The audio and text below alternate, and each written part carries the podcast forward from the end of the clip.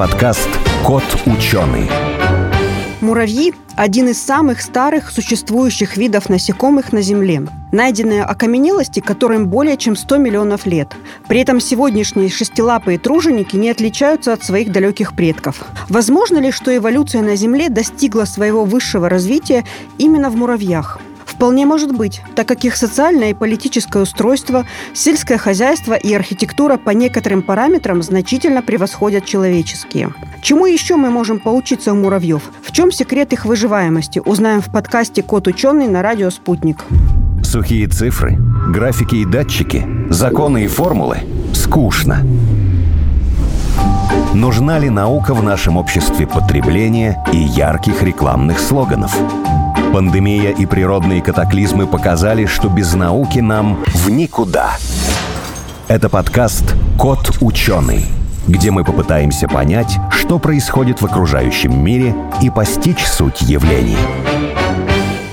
Сегодня у нас в студии Ос Арутинян, популяризатор науки, зоолог, Максим Абаев, шеф-редактор портала журнала «Наука и жизнь», и я, Алиса Романова, автор программы «Кот ученый». Сегодня поговорим про муравьев. Почему про муравьев? Потому что это достаточно интересные животные. Мне интересные, потому что у меня дома жили муравьи формикарии. И вот сколько я не читала литературы, художественной, научной про муравьев, э, некоторые говорят, что они как инопланетяне, совершенно не похожи ни на что, что на Земле, ни на людей. А другие, наоборот, сравнивают их с людьми, с людской цивилизацией. Такие две э, различные крайние точки зрения. Давайте вот это и обсудим обсудим. Здравствуйте. Добрый день. Здравствуйте. Ос, наверное, да. к вам. Что вас больше всего поражает в муравьях и что вы считаете самым интересным? Знаете, есть такой парадокс, по-моему, Саган э, выдал, что если мы обнаружим на других планетах э, формы жизни, похожие на нас, это нас удивит даже больше, чем если мы их обнаружим не похожими на нас. Да, вот э, с муравьями та же история. Они на самом деле, если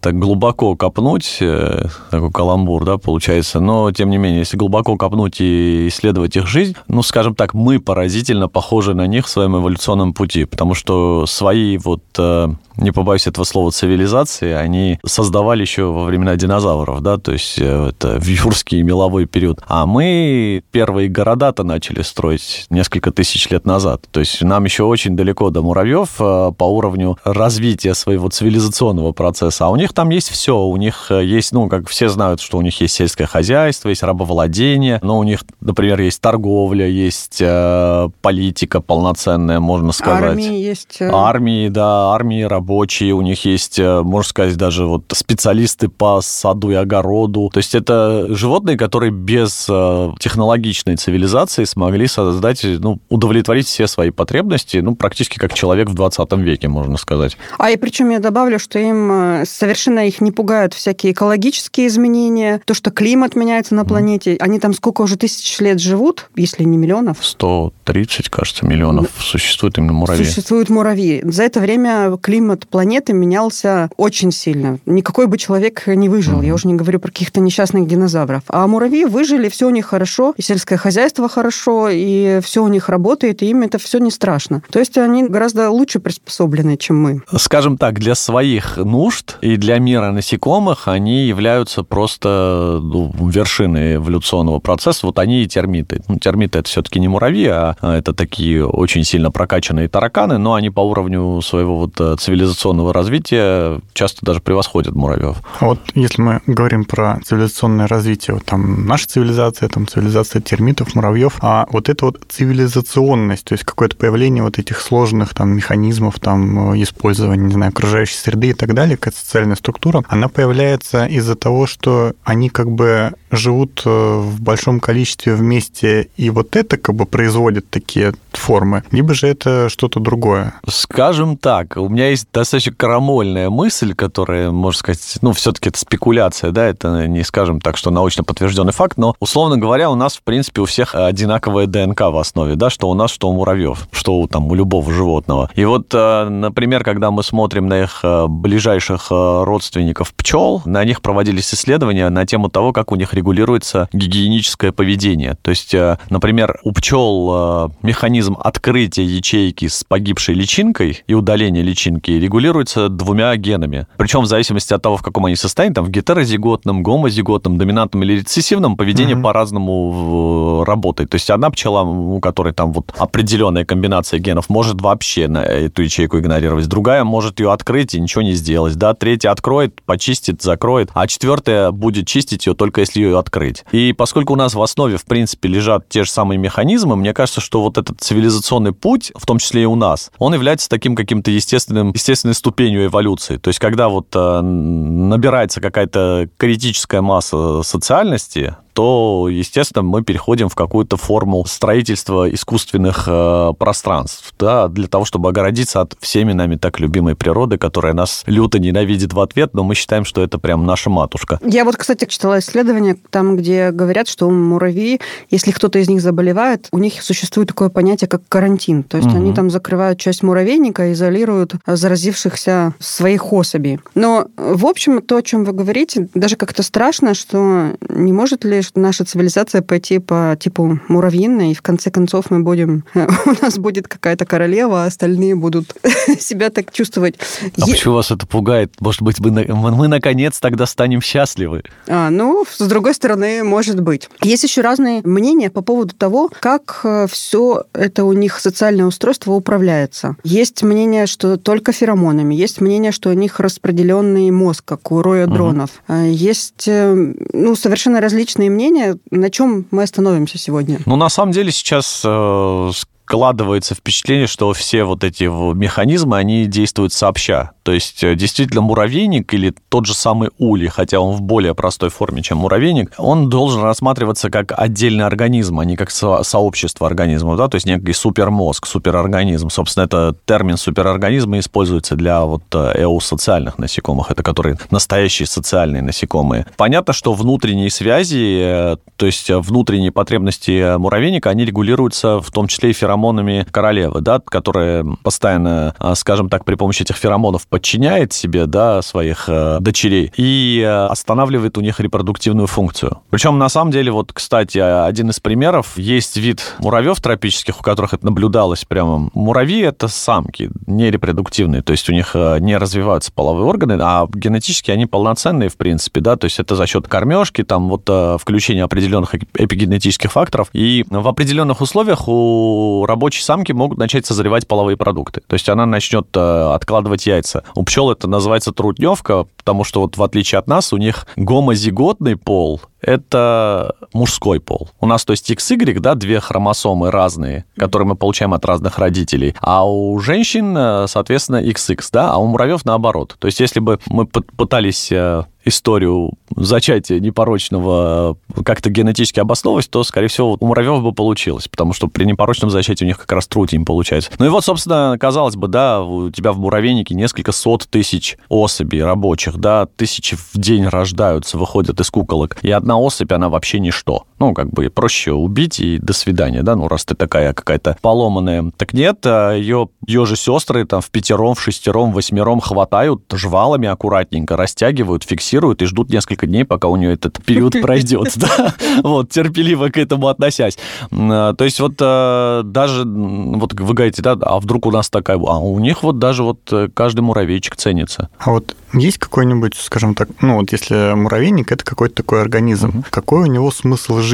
То есть вырасти побольше или наоборот э, расплодить и побольше там каких-нибудь муравейничков рядом, там муравьиный город сделать? Или там, не знаю, если какой-нибудь доступ к неограниченным ресурсам, может, они там сделают какой-то супер муравейник. Вот к чему он стремится? Я не могу сказать, что достоверно знаю, какой смысл жизни у муравьев и какая у них э, философия существования, да, потому что об этом вряд ли кто-то вам расскажет, но то, что есть э, виды, которые расширяют свой ареал обитания, ну, вот, например, есть э, такой известный муравейник, который больше 5000 квадратных километров занимает. Это не совсем муравейник э, в полном понимании этого слова, это как раз так называемая федерация. То есть это когда у, у мура...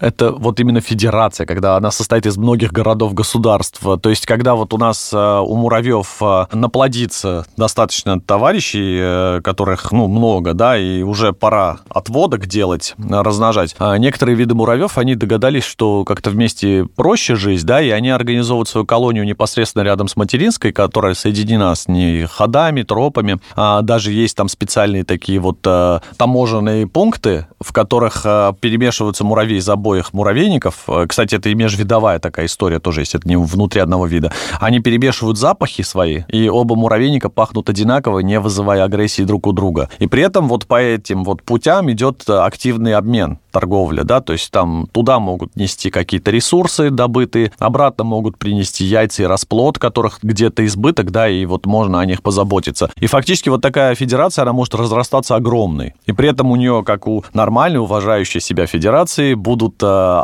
колонии, подчиненные, они будут навязывать свою политику всяким отсталым э, странам, э, руководя их численностью. Вот, например, это как раз вот я об этом в первую очередь хотел рассказать. Ряд исследований показал очень поразительные вещи. Есть виды вот муравьев, называются, ну, как бы они доминантные, да, и у них вокруг, соответственно, субдоминанты, то есть те, которые им подчиняются. Они живут, в принципе, нормально вполне, да. Казалось бы, какой смысл вообще держать каких-то потенциальных конкурентов на своей территории, если они слабее, меньше, и, в принципе, их можно уничтожить. Но есть э, смысл в этом поведении, потому что большие сильные муравьи, такие, например, как луговые, они занимаются клептопаразитизмом. То есть они воруют технологии, можно сказать, или занимаются плагиатом. Они наблюдают за тем, как работают фуражиры, у подчиненных видов, потому что они шустрее, быстрее и находят еду. И либо они у них эту еду отбирают, либо повторяют их поведение. Угу. И при этом в ходе экспериментов, э, это на самом деле похоже на фантастику, но это реальная история. Значит, в ходе экспериментов исследования отношений между луговым и степным муравьем подчиненному виду, степному муравью, положили дополнительно 300 куколок в гнездо. Ну, они вывели, соответственно, угу. новых муравьев, у них увеличилось количество муравьев. И когда активность на участке повысилась, луговой муравей выслал туда ограниченный контингент, который mm-hmm. устроил там небольшую военную операцию, собственно, закончившуюся тем, что тот муравейник поредел примерно на 300 особей. Причем часть куколок они уничтожили, часть к себе забрали, просто будете у нас работать. И mm-hmm. все, вот как, вот держите свою численность. А когда бездушные экспериментаторы добавили туда полторы тысячи, ну, то есть прям совсем сильно увеличили численность, так э, луговой муравей туда просто ввел ограниченный контингент, экспедиционный корпус, который оккупировал муравейник, лишние камеры, которые наросли, и сидел там до конца сезона, до зимы, чтобы они случайно снова не надумали тут э, как-то вот на наши ресурсы покушаться своим поголовьем. Он, кстати, про неэтические эксперименты. Тоже, по-моему, был такой эксперимент, когда паук плетет паутину. В общем, этому пауку скормили, собственно, психоактивные вещества. Вот, и он начал паутину плести очень как бы специфически. А вот с муравьями, они же тоже как бы социально такие сложные. И если им что-нибудь психоактивного туда подкинуть, муравейник, может, они тоже начнут интересные какие-то формы, так сказать, поведения. Ну, я так таких э, вещей не наблюдал и не в курсе. Ну, в принципе, у муравьев, наверное, это малоосмысленное занятие, потому что муравейник – это комплекс, который строится достаточно долго. То есть за это время эти психоактивные вещества исчезнут. Бывают и... А у них свои же больше есть. Больше ста лет mm. бывают муравейники, которым больше ста да. лет, которые там... Это сколько поколений муравьев их э, строят и строят? Сотни. А, между прочим, у муравейников-то с психоактивными веществами без нашей помощи все прекрасно. У них там есть даже свои полноценные драгдилеры. То есть есть такой жук, ламехуза называется. Он, э, ну, относится к мирмикофилам, то есть э, спутником муравьев. Он э, ведет себя как муравей. То есть это жук, который вот с приподнятой грудкой, да, приподнятой попкой бегает как муравей, усиками повторяет их вот язык, да, просит «покорми меня». И когда муравей его покормит, он ему выделяет из-под надкрыльев как раз наркотическое вещество. Муравей это слизывает, балдеет, и, собственно, ему хорошо. Причем, опять-таки, в разных бесчеловечных экспериментах было выяснено, что ну, когда ламихуз очень много, муравейник сторчится, и, соответственно, все, как бы он погибнет. А когда ламихуз мало, у муравейника дела тоже идут не очень хорошо. Ага. То есть они, ну, муравьи, они любят остаграмиться, так сказать, да? Вот, и это им на пользу идет. Ни в коем случае не агитирую. Надо же добавить, да. что это не все муравьи этим пользуются, потому что их там более 1500 видов. 15 тысяч с лишним видов, да, конечно, еще многих мы не видов, знаем. И причем э, у них совершенно различный образ жизни, угу. выглядят они разлить угу. по различному социальному устройству, муравейники. Все у них очень сильно различаются, как, допустим, наверное, как там птицы, да? Да, да как у людей на да. самом деле. У нас же там есть, например, общество каких-то мормонов и общество любителей выпить, да, и они совершенно по-разному существуют, совершенно разными привычками. Просто мы все выглядим плюс-минус одинаково, а у муравьев даже ну, тела абсолютно разные. Ничего себе. Еще один такой важное, что я смотрела про муравьев, это их сельское хозяйство. Угу. Вот моя любимая тема. Они угу. выращивают грибы грибы. Они ухаживают за тлей. Угу. Что еще они делают? Ну, в плане сельского хозяйства муравьи, естественно, нас обогнали далеко-далеко. А, то есть а, вот классический пример с тлей – это всего лишь а, первый пример, обнаруженный в 19 веке. Вот. А, ну, как бы изначально, ну, бегают они там эту тлю, щупают и уносят. На самом деле там прям полноценное скотоводство. То есть они этих тлей мало того, что сами переносят на более выгодные пастбища, сами их охраняют, сражаются с э, коршунами, да, в лице каких-нибудь златоглазок или божьих коровок. А на зиму они своих тлей э, затаскивают к себе в хлева, специально обустроенные, где тля зимует. Ну и, соответственно, точно так же, как у нас, например, произошло с каким-нибудь диким европейским туром, который превратился в корову, неспособную существовать без человека, да, в ходе селекции на продуктивность. А у них то же самое происходит. Ну, понятно, что это несознательно, у них там нет каких-то специалистов по селекции и разведению, но более продуктивная тля, да, потихоньку как бы стала эволюционировать вместе с муравьями. И, например, теперь многие виды тли даже не могут а, самостоятельно выделять падь. То есть они ждут, пока муравей подойдет. Опять-таки это все зависит от региона, да, ну, тоже как у нас, да, где-то там у нас коров разводят, где-то овец, да. Есть э, регионы более засушливые, где тля, например, не водится, и там они разводят каких-то червецов или этих э, других представителей, да, шестиногих. А есть животные, которые научились этим очень хитро пользоваться. Например, э, такая невзрачная, ну, симпатичная бабочка-голубянка, у нее цикл жизненный напрямую связан с жизнью в муравейнике, то есть ее гусеница, она как тля выделяет э, специальные вот вещества, причем у гусеницы голубянки даже специальный нектарник, который очень похож по составу на растительные вот органы больше, чем на органы у гусеницы. И муравьи прям э, за это очень сильно борются, чтобы у них голубянка их подкармливала. И, соответственно, ну, там есть разные виды голубянки с разными схемами существования, ну, скажем так, до разной ступени эволюции. А есть, э, например, виды, которые просто на дереве выделяют, да, а муравьи их просто защищают на дереве. А есть виды, у которых э, гусеницу муравьи притаскивают в муравейник, они этим лакомятся нектаром, который там тоже немножко с психоактивными какими-то компонентами. Она даже стрекочет, ну, звуки издает как муравей, да, там повторяет их вот этот язык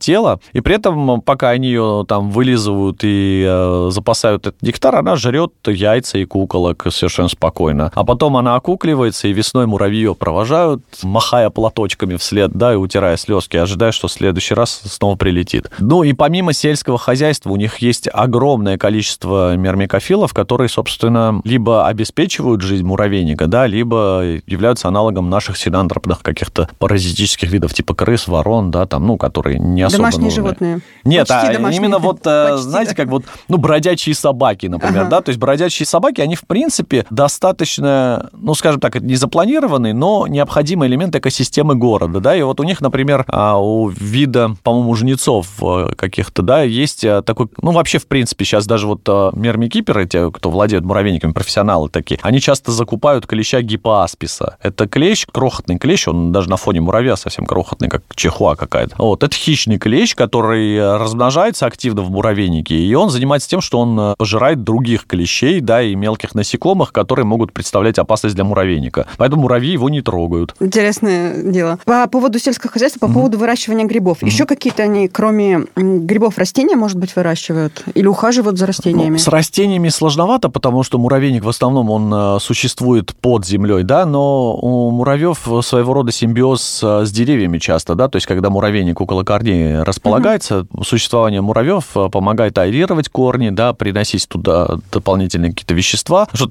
типа аналога такого микориза, да, когда гриб с э, деревом срастается. Но вот, э, ну, если говорить о сельском хозяйстве, вот у этих, у листорезов ата, у них э, сельское хозяйство объединено с архитектурой. То есть у них есть симбиотический гриб, который живет только в этом муравейнике, ну, только вот у этого вида. И матка, отправляясь в путешествие молодая на поиски нового гнезда, она находит себе, она забирает специальные сумки споры этого гриба, а, и на месте, когда вот, ну, есть такая вот эта хрестоматийная картинка, когда муравьи вот цепочкой несут кусочки листьев. Это вот как раз листорезы, они их несут не для того, чтобы есть. Они их приносят специальным агрономам, грибоводам, которые это пережевывают, вот этой вот массой органики преющей снабжают гриб. Гриб растет, они питаются его специальными плодовыми тельцами, которые он выделяет для них, но при этом сам гриб еще и служит вот такой армированной структурой муравейника, то есть они в нем ходы прогрызают и фактически живут в грибе, закопанном под землю огромном. Ну вот, если гриб погибнет, то, соответственно, муравейнику придет конец. Поэтому эти вот а, специально обученные крохотные муравьишки, они в несколько раз меньше рабочих, они занимаются исключительно грибом,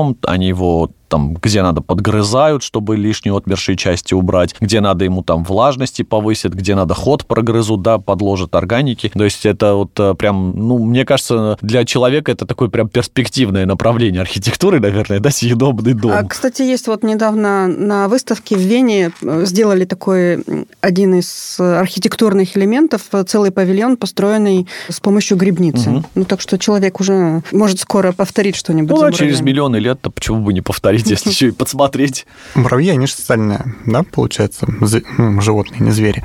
А если мы возьмем отдельного муравья, не знаю, там обеспечим ему еду, там, не знаю, какую-нибудь работу ему дадим, вот он там любит эти листья таскать, зададим ему какие-то условия, но он будет один. Он сможет жить, либо он там, не знаю, впадет в депрессию и ну, поскольку помрет. мы уже говорили о том, что это суперорганизм, да, содержать отдельного муравья это примерно то же самое, что содержать отдельный глаз человека в банке, да, и думать, что он будет себя хорошо чувствовать. Конечно, муравей максимально зависим от своей колонии, да, ну, как социальное любое насекомое, он долго не протянет. То есть он действительно погибнет очень быстро. То есть это без... какие-то генетические у него включаются механизмы? Ну, конечно. Во-первых, ему постоянно нужны вот эти феромонные сигналы матки. Mm. То есть он же должен получать то, к чему, собственно, собственно, он привык. Да? Вот если у нас просто вот взять, от, отключить гормональную систему, мы превратимся просто в труп сразу. У меня в муравейнике, когда погибла матка, буквально через несколько дней погибли все остальные муравьи, все сразу. Угу. Ну, опять-таки, не все муравьи так, да, есть муравьи, которые... Вообще то, что матка, это не просто тиран и деспот, который там хозяин муравейника, да, если матка начнет снижать продуктивность, ее вполне могут поменять. То есть это такой же член сообщества, у нее есть своя работа, просто эта работа наиболее важна важна для муравейника, поэтому ее всем обеспечивают, да, и она занимается только своими вот э, делами.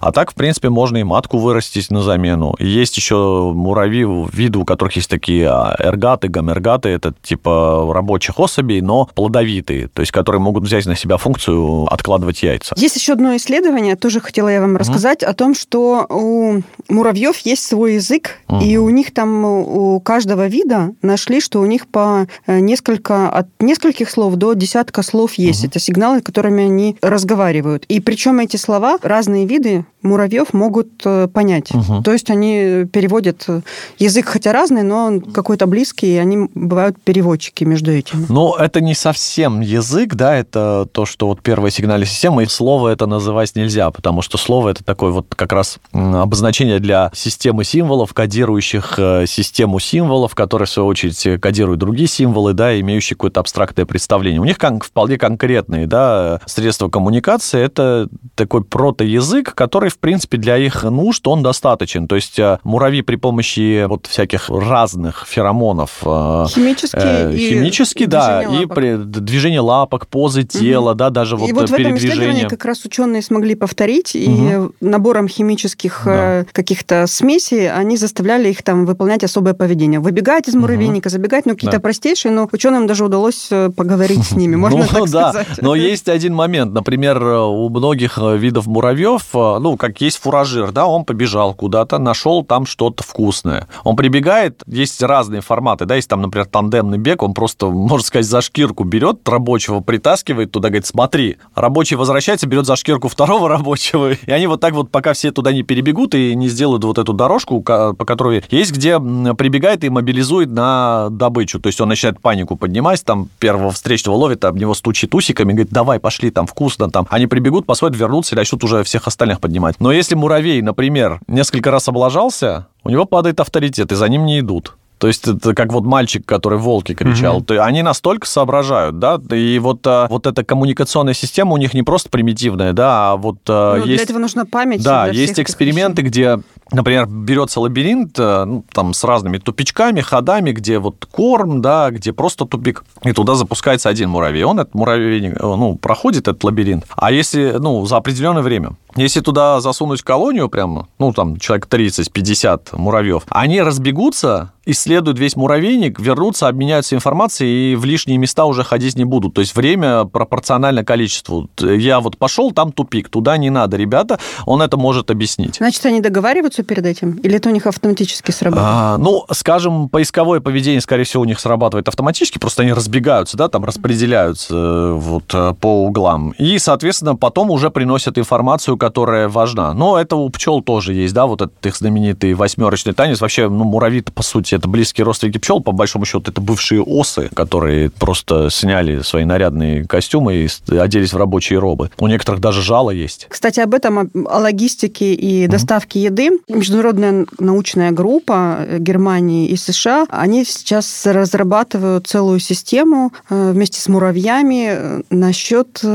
построения дорог mm-hmm. и логистики в человеческих городах. Они хотят сделать это по типу, как это делают муравьи. Mm-hmm. Из муравейника к еде угу. внутри муравейника. И вот они разрабатывают, хотят построить на каком-то, сделать примере на городе, построить все по типу муравейника. Очень, по-моему, будет фантастически интересно. Вполне. Причем, знаете, что забавно? Наверняка, ну, мы с вами примерно из одного поколения все, и вы в детстве читали, наверное, книжку Перельмана «Занимательная физика». Да. Такая вот, угу. ну, была детская книжка. Там был один, была глава, посвященная тому, как муравьи корм перетаскивают большой из э, ну, в муравейник доставляют его. И там объяснялось на примере того, что они все двигаются на самом деле хаотично, просто большее количество муравьев двигается в направлении самого муравейника. То есть это было вот ну, лет 30-40 назад такое представление. А сейчас, например, известно, что у муравьев даже регулировщики есть специальные. То есть муравьи, которые бестолково носятся вокруг э, муравьев, э, Получают тащащих пинков. груз, это на самом деле не лентяи и бездельники. Они как конкретно направляют вот эту всю массу в свой муравейник.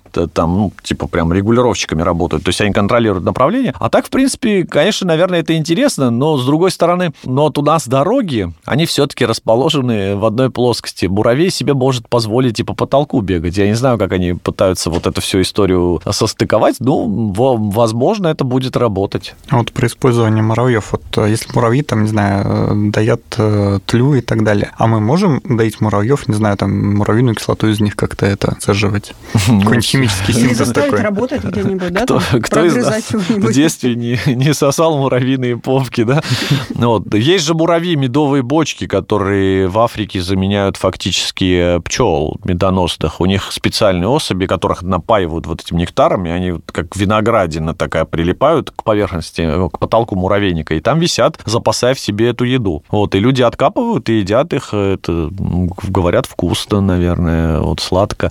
Не, ну, наверное, когда-нибудь мы сможем использовать муравьев. Тут вопрос, зачем? Тут еще вопрос, кто кого будет да. использовать. Да, потому что если бы, допустим, к нам на Землю прилетел какой-то инопланетный корабль, и там были не очень тщательные исследователи, то им бы показалось, что хозяева планеты скорее муравьи, чем люди, потому что их, во-первых, во много-во много раз больше. Их даже больше говорят, что по массе, угу. не только по количеству. А во-вторых, э, они заняли практически всю Землю, в отличие от нас, там, где людей довольно часто они не встречаются. Им так может неопытный наблюдатель подумать, что мы здесь э, работаем у муравьев кем-то. Ну, а вы представьте, что все-таки вот наше ну, вот первые у нас как раз какие-то вот э, признаки цивилизации, ну, это 15 тысяч лет, да, например, где-то так. А у них 100 э, миллионов лет. То есть э, какая пропасть? Это в тысячи раз, причем у них поколения-то быстрее сменяются, это в тысячи раз более отточенная система, чем вся наша цивилизация. Просто когда возникает вопрос, а почему муравьи в космос не летают? Ответ, а зачем им это вообще надо?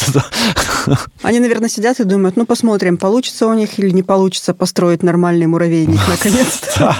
Кстати, насчет думают, недавно же вот как раз э, тоже еще одно исследование было о том, что муравьи, э, зачем непонятно им это нужно, но они проходят тест Гэллопа, они себя в зеркале узнают. А это штука, которую даже далеко не все млекопитающие высшие могут э, пройти. И это означает что? Что они? Я так считаю, что Ну, тест млекопит... Гэллопа это как IQ-тест, да, он вроде как впечатляет, но особо ничего не доказывает, просто непонятно, зачем муравью вообще это нужно, ну, как бы понимать, э, что вот он отражается в зеркале, что его тело, да. Ну, я к тому, что у млекопитающих они смотрят на этот тест, чтобы там определить, есть ли определенные нейроны там и части мозга. Ну, нет, у... там тест... А у муравьев точно нет? Да, ну, тест э, Гэллопа, он на самом деле очень спекулятивный. Он, по идее, должен показывать, насколько животное ассоциирует себя с телом. Ну, то есть понимает, что у него есть тело, да, и вот, вот это вот пятно у меня на голове, да. Но я бы не стал на него так э, э надеяться, потому что он чисто